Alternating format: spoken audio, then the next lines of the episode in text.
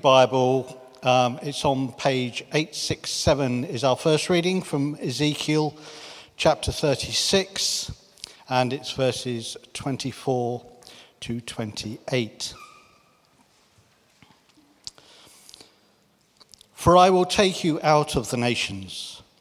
I will gather you from all the countries and bring you back into your own land. I will sprinkle clean water on you, and you will be clean. I will cleanse you from all your impurities and from all your idols. I will give you a new heart and put a new spirit in you.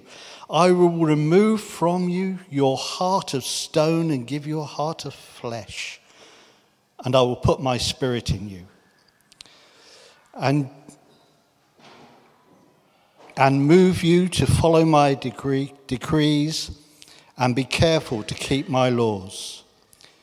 You will live in the land I gave your forefathers, and you will be my people, and I will be your God.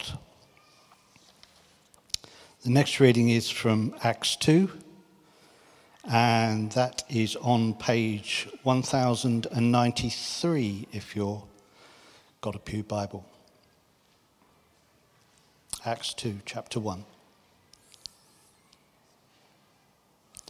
When the day of Pentecost came, they were all together in one place. Suddenly, a sound like the blowing of a violent wind came from heaven and filled the whole house where they were sitting. They saw what seemed to be tongues of fire that separated and came to rest on each of them. All of them were filled with the Holy Spirit and began to speak in other tongues as the Spirit enabled them. Now there were staying in Jerusalem God fearing Jews from every nation under heaven. And when they heard this sound, a crowd came together in bewilderment because each one heard them speaking in his own language. Utterly amazed, they asked, Are these are not all these men who are speaking Galileans? Then how is it that each of us hears them in our own native language? Parthians, Medes, Elamites, residents of Mesopotamia, Judea and Cappadocia, Pontus and Asia, Phrygia and Pamphylia, Egypt and the parts of Libya near Cyrene, visitors from Rome, both Jews and converts to Judaism, Cretans and Arabs. We hear them declaring the wonders of God in our own tongues. Amazed and perplexed, they ask one another, What does this mean? Some, however, made fun of them and said they've had too much wine. Then Peter stood up with the eleven, raised his voice, and addressed the crowd. Fellow Jews and all of you who live in Jerusalem, let me explain this to you. L- listen carefully to what I say. These men are not drunk, as you suppose. It's only nine in the morning. No, this is what was spoken by the prophet Joel. In the last days, God says, I will pour out my spirit on all people. Your sons and daughters will prophesy. Your young men will see visions. Your old men will dream dreams. Even on my servants, both men and women, I will pour out my spirit in those days, and they will prophesy. I will show wonders in the heavens above and signs on the earth below blood and fire and billows of smoke. The sun will be turned to darkness and the moon to blood before the coming of the great and glorious day of the Lord. And everyone who calls on the name of the Lord will be saved. Men of Israel, listen to this. Jesus of Nazareth was a man accredited by God to you by miracles, wonders, and signs, which God did among you through him, as you yourselves know. This man was handed over to you by God's set purpose and foreknowledge. And you, with the help of wicked men, put him to death by nailing him to the cross. But God raised him from the dead, freeing him from the agony of death, because it was impossible for death to keep its hold on him. David said of him, I saw the Lord always before me. Because he is at my right hand, I will not be shaken. Therefore, my heart is glad and my tongue rejoices. My body also will live in hope, because you will not abandon me to the grave, nor will you let your Holy One see decay. You have made known to me the paths of life, and you will fill me with joy in your presence. Amen. Thank you so much. That's wonderful. Good morning. The Feast of Pentecost. I hope you have your Bibles with you. I made a great mistake a couple of Sundays ago and uh, took my phone out to read the Bible. And um, while Lucy was praying, I was reading in the Bible and I was wanting to change the version. I had the New American Standard Version. I, I pressed on it, and suddenly a voice started to speak. Chapter 66. and I tried to stop it, and I couldn't, to the great amusement of my children. My parents and phones, eh? So, this is a good thing. It doesn't sort of speak audibly to you, but anyway, the Feast of Pentecost, of course, is not just a, a Christian festival, it, it's a Jewish festival. And you know, the Jews are celebrating harvest on this day. And it is 49 plus one days after Passover. So, a great feast. And the Jews would count each day between Passover and Pentecost. And the counting is intended to remind us of the link between the two feasts. You see, the Exodus, Passover and the Exodus, and then the Shavuot, or, or Pentecost, which commemorates the giving of the Torah as well. And it somehow echoes the words when Jesus was saying, you know, if the seed doesn't fall into the ground and dies, it doesn't bear any fruit. And then, of course, you know, here we are Pentecost, 50 days after Jesus uh, died on the cross and was raised again. And then a great harvest begins.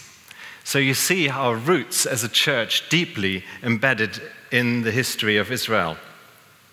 And this is why these two readings really go together for the Pentecost Sunday.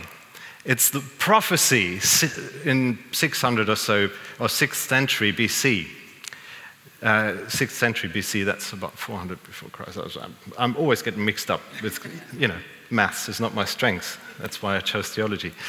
Um, but anyway, you know, 6th century, and, and we have the Babylonian, Babylonian captivity. The, the Jews are in exile, and, you know, what is happening here? Ezekiel receives a word from God, and this word is this I will show you how holy my great name is, the name on which you brought shame among the nations.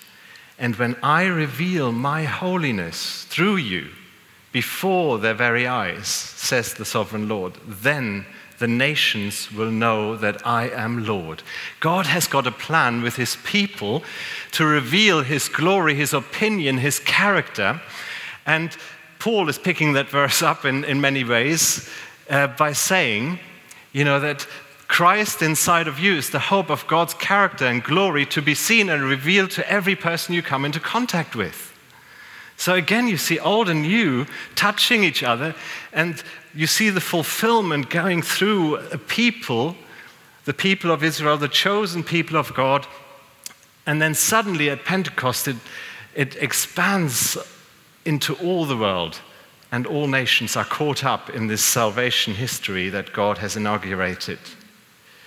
For I will gather you up from all the nations and bring you home again to your land, and then I will sprinkle clean water on you. Cleansing comes before something else, before receiving something new.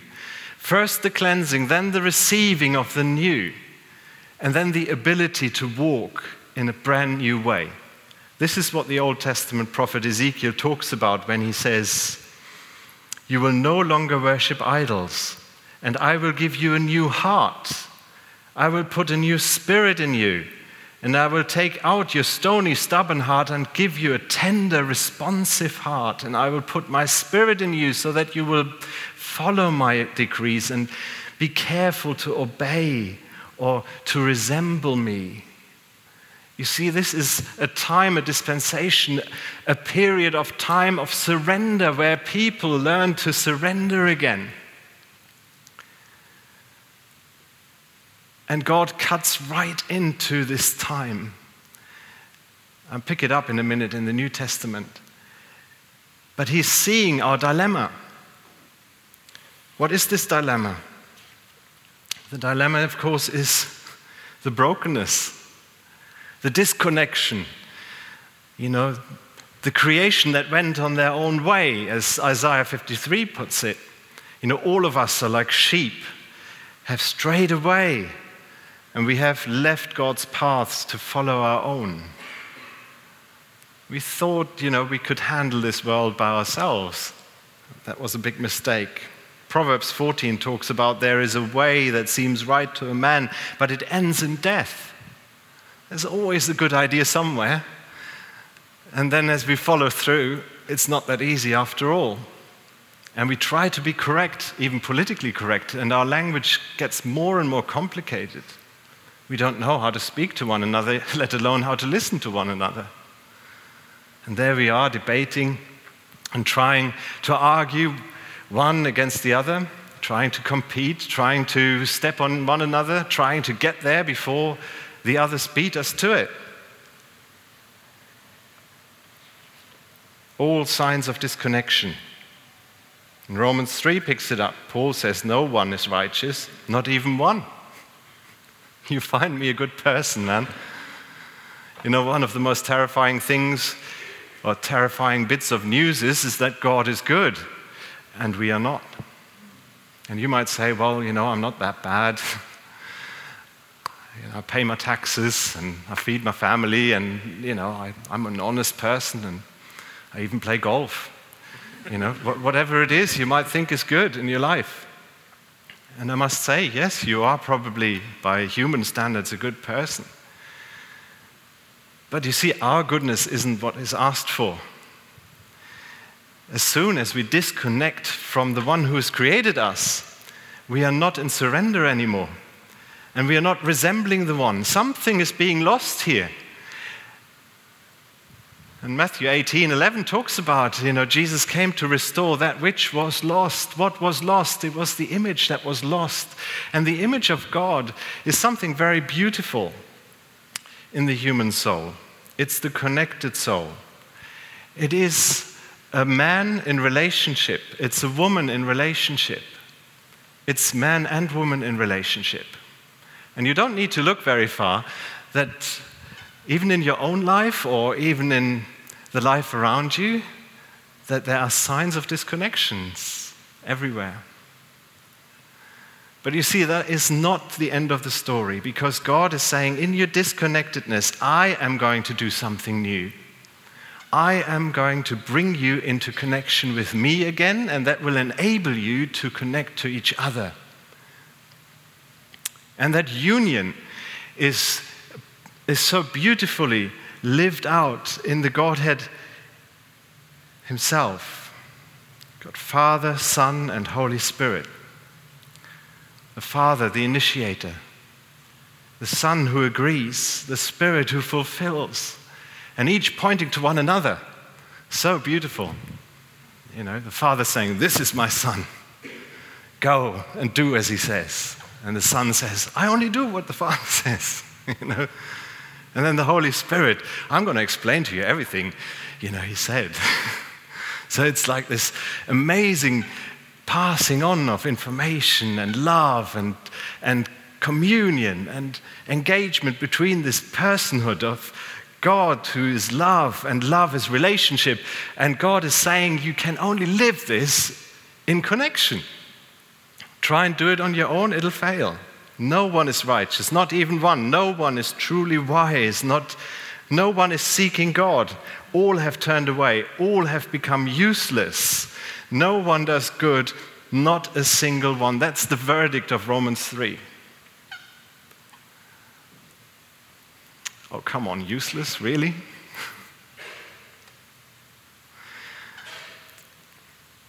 well, it depends how far you realize how disconnection has affected this world and planet and our society and the way we live.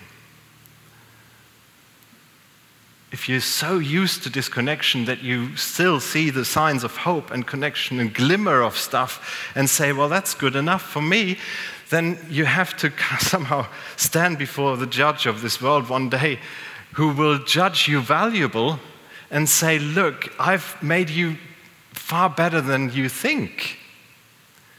And when this connection meets Jesus, just about to be stoned, and everybody points at the woman who's been, by the way, caught in adultery, and they fail to bring her male counterpart with them.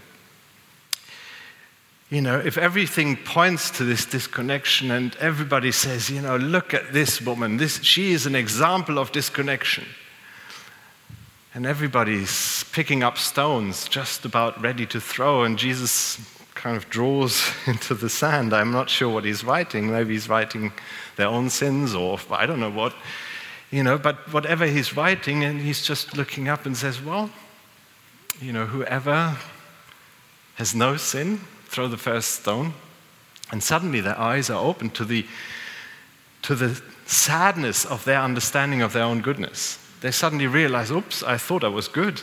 I thought I was a religious person. I thought I went to the synagogue I mean, come on, I'm not that bad. I'm a Pharisee.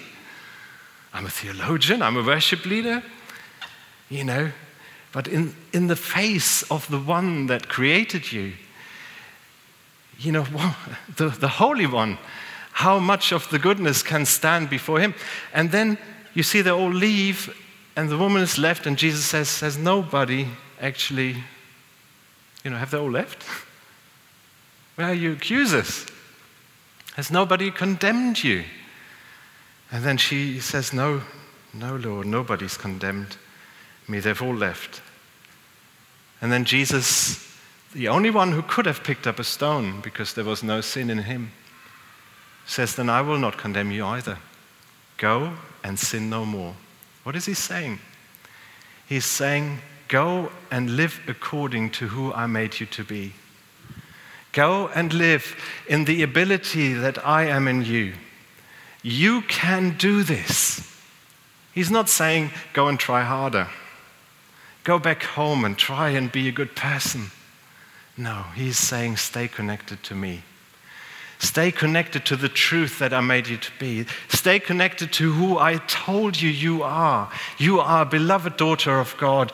Don't sell yourself short. You can do this. And that is the voice of the Redeemer coming through here. See, God designed us to live in connection with Him and with one another. You see it in your soul, the mind and the initiation that goes in there, the emotion, the agreement, and the will, the fulfillment. But this connection destroys, and Jesus has shown us how to live connected. I'll just read you from Hebrews chapter 1, verse 3. The Son radiates God's own glory and expresses the very character of God, and He sustains everything by the mighty power of his command.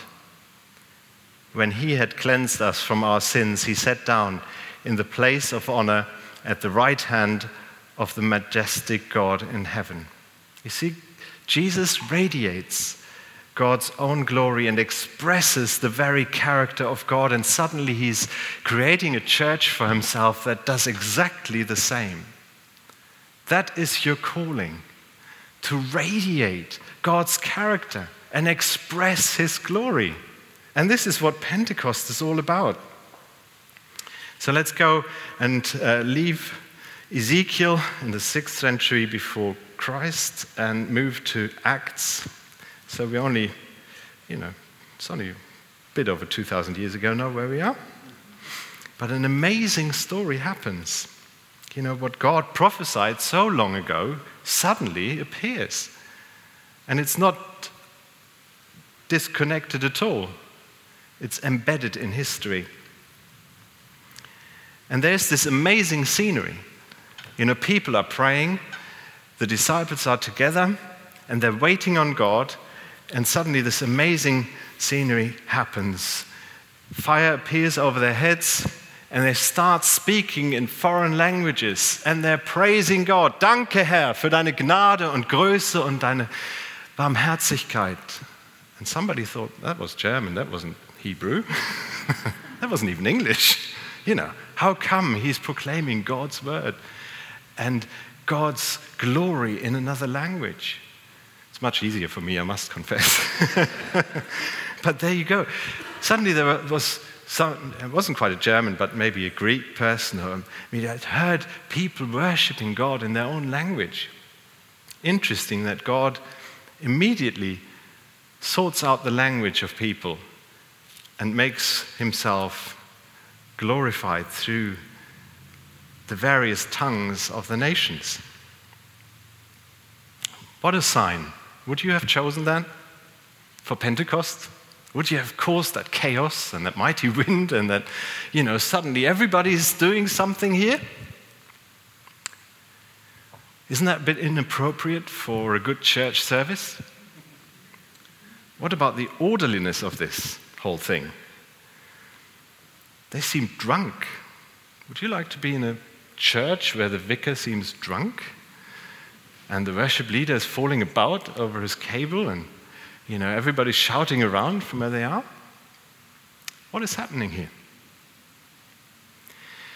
Interesting that God, in, on the day where He wants to celebrate the connection that has been created through the salvific story that Jesus inaugurated through His death on the cross, what is He wanting to do with this sudden worship in all different languages? I'm picking up something here. You see, God, this festival is all about God's ability. That's what I'm thinking. And it's all about our own disability. And I love this church because we are an inclusive church where we celebrate abilities on all levels. But it's important to realize that every single person here needs to be connected into community. And the community in which Christ presides is the community of ability. And therefore, it is not uh, at all something where we can think of ourselves as people who've got it together. And therefore, we can be free of trying to pretend, which is a lovely thing. So, our language needs sorting out. We need to be able to speak so that others can understand the glory of God. And that language that needs sorting out is sorted out by the Spirit of God Himself. He will lay something onto our tongue that encourages someone else who couldn't understand us beforehand. He will put something into us that will reflect the glory of God and show something of who God is in our lives that somebody else couldn't see and understand beforehand. And this is how the body of Christ works. It's you and I coming together and reflecting God's glory and building one another up. And that is why the Holy Spirit isn't poured limitless into each person, but in a limited way into each person. John the Baptist said in John, I think uh, in John chapter 2 or 3, he talks about the fact that Jesus was filled with the Holy Spirit in a limitless way. The Holy Spirit was resting on Jesus, no limits whatsoever. In the church, however, you see that the Holy Spirit give, gives his gifts to every single person. Everyone gets gifts, everybody. And together, we're making up that body of Christ that is filled limitless. So, together, as we're coming together, the, the church displays the glory of God in a way that cannot be shown by yourself. So, there's a good reason for you to come to church. Don't tell me that you can be a Christian just by yourself, watching television and YouTube and good sermons here and there. It doesn't work like this. Why? Because you need the brother, the sister, kids around you that reflect the glory of God. Otherwise, you miss it. And we miss you. It's important to have that connection. So in Acts chapter 2, we read how we connect to God. We see the importance of the connection. We see that the connection happens and we need to be together. But how do we do it?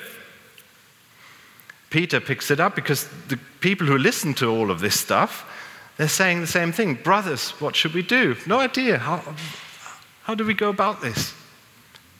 And Peter says very simply, each of you must repent of your sins.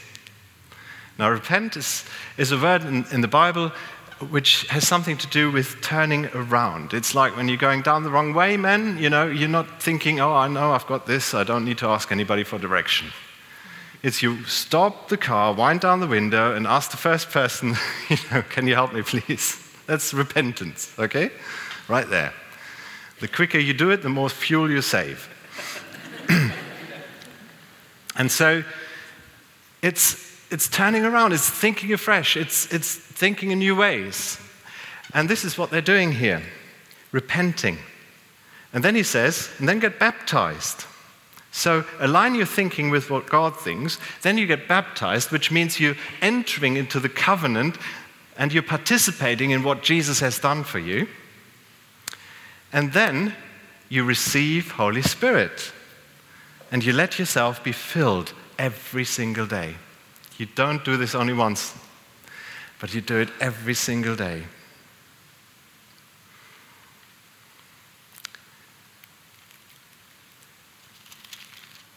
In 2 Corinthians, and I'm finishing with this,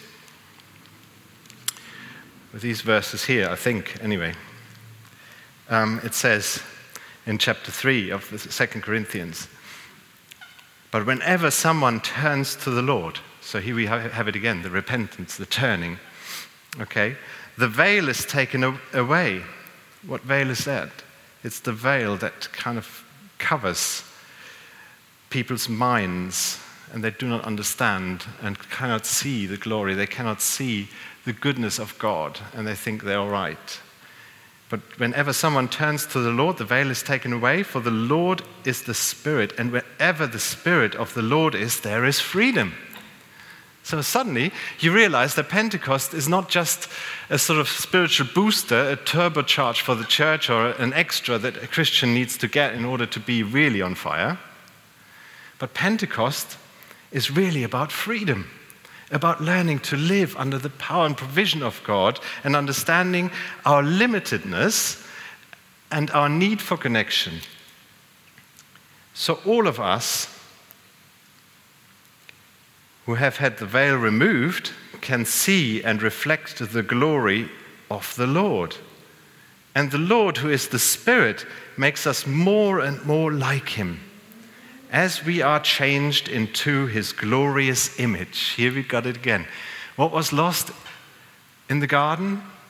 It was the image. We didn't resemble God's character anymore. And that broke us. And now Paul is saying, look, now I'm putting it back, uh, you know, Jesus has put it back together again, and his spirit is helping you here. He makes us more and more like him.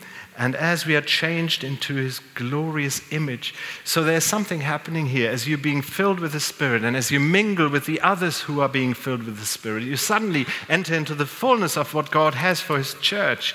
And things are possible that weren't possible before. And Paul says in chapter 4, verse 7 We now have this light shining in our hearts, but we ourselves are like fragile clay jars containing this great treasure. This makes it clear that great, our great power is from God and not from ourselves. So, what does happen now? Is your life suddenly just one smooth, plain sailing? Not according to Paul. He's pointing to these clay jars, breakable, fragile people, you know, in circumstances and in life that is hard and difficult and sometimes hard to bear.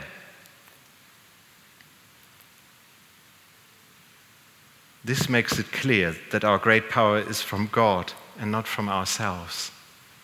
And then he goes into a whole list And he says, You know, we are pressed on every side by troubles, but we are not crushed. We are perplexed, but not driven to despair. We are hunted down, but never abandoned by God. We get knocked down, but we, do, we are not destroyed.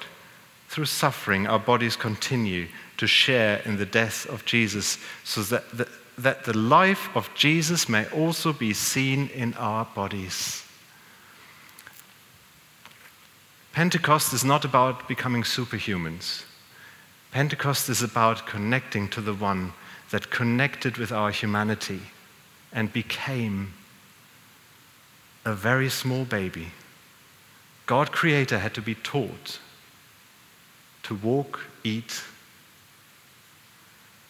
had to be taught to deal with life's circumstances, everything that life was throwing at him.